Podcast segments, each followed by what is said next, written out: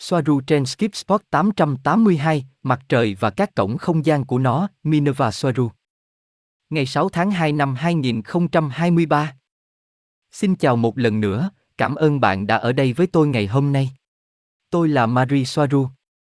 Mặt trời, cho đến nay là ngôi sao có ảnh hưởng nhất đối với trái đất và phần còn lại của toàn bộ hệ mặt trời, ảnh hưởng theo mọi cách có thể, nói về mặt năng lượng, mặt trời áp đặt tần số của nó lên các vật thể còn lại của hệ mặt trời, đặc biệt là trên các hành tinh của nó, do nguyên tắc tần số chi phối.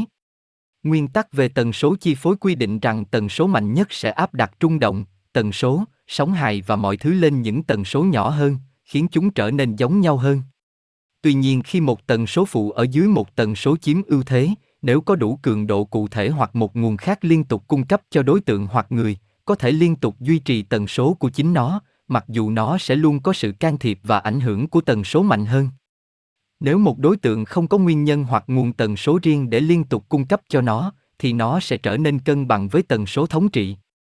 Vì vậy, điều tôi đang nói là bất cứ khi nào mặt trời truyền một tần số, sóng của nó sẽ ảnh hưởng đến trái đất và tất cả cư dân trên đó. Mặt trời không phải là một ngôi sao màu vàng, nó có màu trắng và bạn chỉ cảm nhận được nó có màu vàng do hiệu ứng lọc của bầu khí quyển trái đất. Từ không gian, mặt trời được coi là phát ra ánh sáng trắng. Mặt trời không phải là một quả cầu lửa nhiệt hạch như khoa học trái đất nói. Nó là một điểm thoát plasma điện từ năng lượng cao, một phần của động lực năng lượng phức tạp liên kết tất cả các ngôi sao, giống như các tế bào thần kinh rối rắm. Những gì xảy ra với một ngôi sao sẽ ảnh hưởng đến những ngôi sao khác và tất cả chúng đều được kết nối từ phía ether hoặc phía linh hồn, tạo thành một mạng lưới chuyển tiếp tần số liên kết tất cả chúng. Mặt trời là điểm vào và thoát ra năng lượng cao và lỗ đen là điểm vào, chỉ nói về mặt năng lượng. Bên cạnh plasma điện từ năng lượng cao ở tần số rất cao, thành phần chính của mọi thứ, tất nhiên, đây là lực hấp dẫn, như một dòng chảy của ý thức.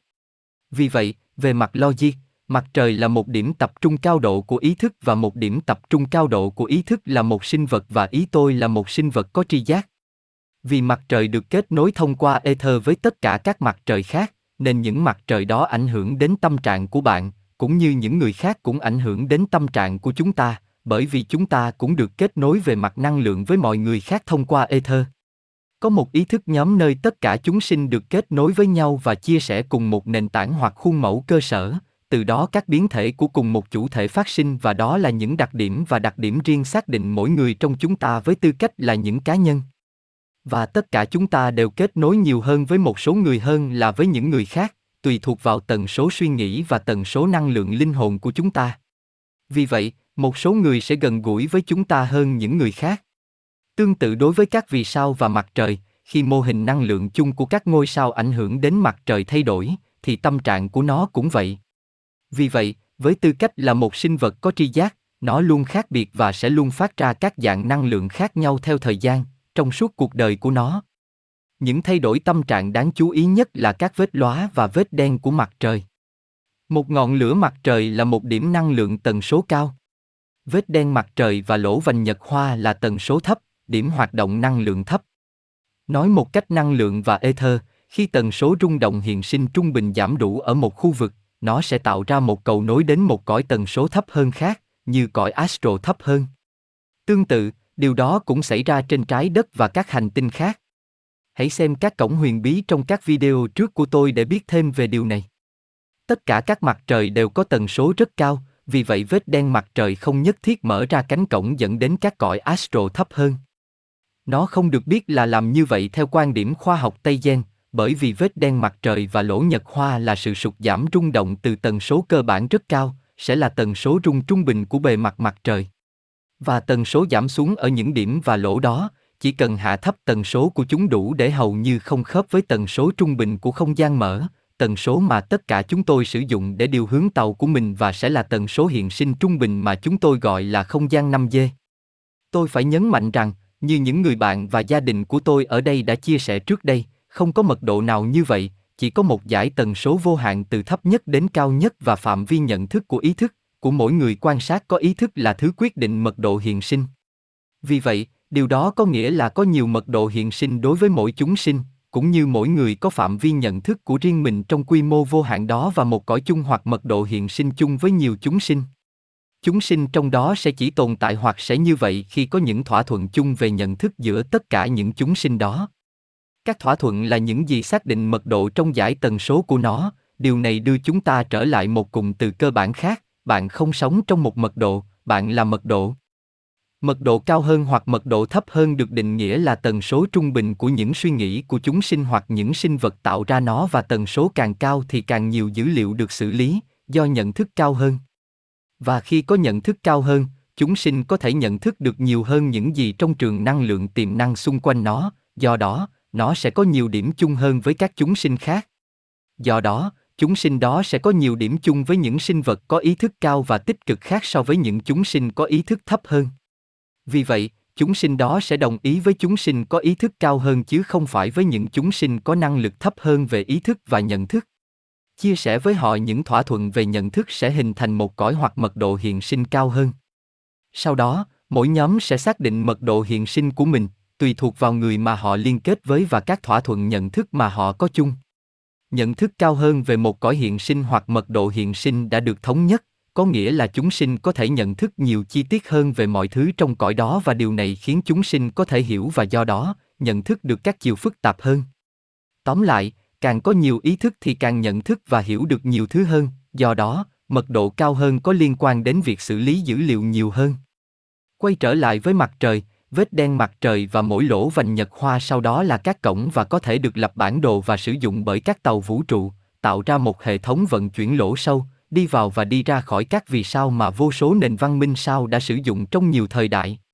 Các ngôi sao có thể được sử dụng làm điểm thoát ra và điểm vào và lỗ đen chỉ có thể được sử dụng làm điểm vào, nhưng chúng vẫn nguy hiểm nên chúng không thực sự được sử dụng, do áp suất tác động lên con tàu chỉ đơn giản là quá cao và chúng không thể đoán trước. Hãy nhớ rằng tất cả những thay đổi và dao động tần số của mặt trời đều ảnh hưởng đến trái đất. Chúng ta đến điểm quan trọng nhất của video ngày hôm nay và lý do tại sao tôi cảm thấy chủ đề này quan trọng. Khi có một sự kiện tần số thấp trên mặt trời, nó cũng sẽ làm giảm tần số trung bình cơ bản của tất cả các hành tinh, bao gồm cả trái đất. Hoạt động tần số thấp này trên mặt trời hầu như luôn tương quan với sự xuất hiện của một số lượng lớn các vết đen và lỗ vành nhật hoa.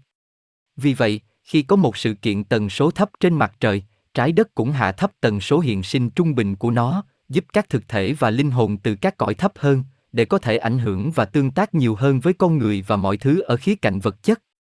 Điều này có nghĩa là chúng có nhiều ảnh hưởng hơn đối với thế giới của những người sống trên trái đất, bao gồm cả nhiều người trong ca ban sử dụng kiến thức này để thực hiện các nghi lễ gớm ghiếc của họ, nhằm đưa các thực thể đen tối của vào thế giới vật chất. Họ tận dụng sự giảm tần số do các biến thể của mặt trời gây ra có một mối tương quan trực tiếp rõ ràng giữa hoạt động của vết đen mặt trời và các nghi lễ của ca ban kiểm soát trái đất, cũng như sự hiến tế máu và tất cả các hoạt động huyền bí. Một sự thật quan trọng cần được ghi nhớ ở đây giải thích rất nhiều điều về ca ban điều khiển trái đất ở cấp độ con người nhất của nó, rất vô thần hoặc tôn thờ mặt trời, tất cả họ đều là những người sùng bái mặt trời, ví dụ như Chúa Giêsu được liên kết với thần Horus và Horus là mặt trời nhiều vết đen mặt trời hơn bằng với sự gia tăng hoạt động huyền bí. Mặt trời thường đi theo chu kỳ 11 năm và khi có cái gọi là cực đại của mặt trời, số lượng vết đen mặt trời tăng lên đáng kể. Do đó, làm giảm tần số của hành tinh. Trớ trêu thay, mức tối đa của mặt trời có nghĩa là đầu ra tần số thấp hơn chứ không phải tần số cao hơn như người ta mong đợi, mặc dù một số giải tần số có thể đo được cũng có thể tăng vọt lên và những tần số khác đi xuống, những tần số này khiến bức tường ngăn cách giữa cõi astro thấp hơn và thế giới của người sống suy yếu. Có một mối quan hệ rõ ràng giữa hoạt động cực đại của mặt trời và vết đen mặt trời, các sự kiện lịch sử quan trọng hoặc lớn đã làm thay đổi hoặc thay đổi nền văn minh của loài người ở mức độ này hay mức độ khác. Những năng lượng cực đại mặt trời này không chỉ xảy ra trong chu kỳ 11 năm, mà chúng còn xảy ra lẻ tẻ và vào bất kỳ thời điểm nào, nhưng chúng không phải lúc nào cũng dễ dàng phát hiện hoặc báo cáo cho công chúng. Tôi tin rằng ít nhất một số sự kiện lịch sử đó là do sự tương tác về tần số và năng lượng giữa cõi astro và thế giới vật chất và do các thực thể thấp hơn ở cõi astro có thể tiếp cận thế giới của người sống trong thời gian cực đại của mặt trời đó. Và những thực thể đó đã được giúp đỡ bởi các nghi lễ và vật hiến tế gớm ghiếc được thực hiện bởi các thành viên của ca bang, những người hiến dân chúng cho những thực thể thấp hơn ở cõi astro để đổi lấy ân huệ và một quyền lực. Tôi cũng tin rằng sự thay đổi đơn giản về tần số năng lượng cũng đủ để gây ra những sự kiện thay đổi, cả tốt lẫn xấu. Tất cả phụ thuộc vào tần số hoặc năng lượng chi phối tại mỗi thời điểm. Ví dụ về các sự kiện lịch sử xảy ra trong hoặc gần sự kiện cực đại của mặt trời là Cách mạng Mỹ từ năm 1776 đến 1787, cực đại mặt trời vào năm 1778. Cách mạng tháng 10 vĩ đại ở Nga, cực đại mặt trời vào năm 1917. Sự kiện tòa tháp đôi chính, 11, mặt trời cực đại vào năm 2001. Đây chỉ là ba ví dụ về một danh sách rất dài các sự kiện có liên quan trực tiếp đến cực đại mặt trời và hoạt động của vết đen mặt trời. Nghiên cứu điều này và bạn sẽ thấy rõ ràng vết đen mặt trời là các cổng và chúng cũng gây ra hoặc tạo điều kiện cho các cổng khác mở ra khi nằm trong phạm vi ảnh hưởng của chúng, bởi vì mọi thứ đều được kết nối, đặc biệt là các cổng. Và mặt trời hiện đang bước vào một cực đại mặt trời khác ngay bây giờ vào năm 2023. Vì vậy, hãy cẩn thận và coi chừng các cờ giả có thể xảy ra. Cảm ơn bạn đã ở đây với tôi ngày hôm nay. Với nhiều tình yêu. Marie Soaru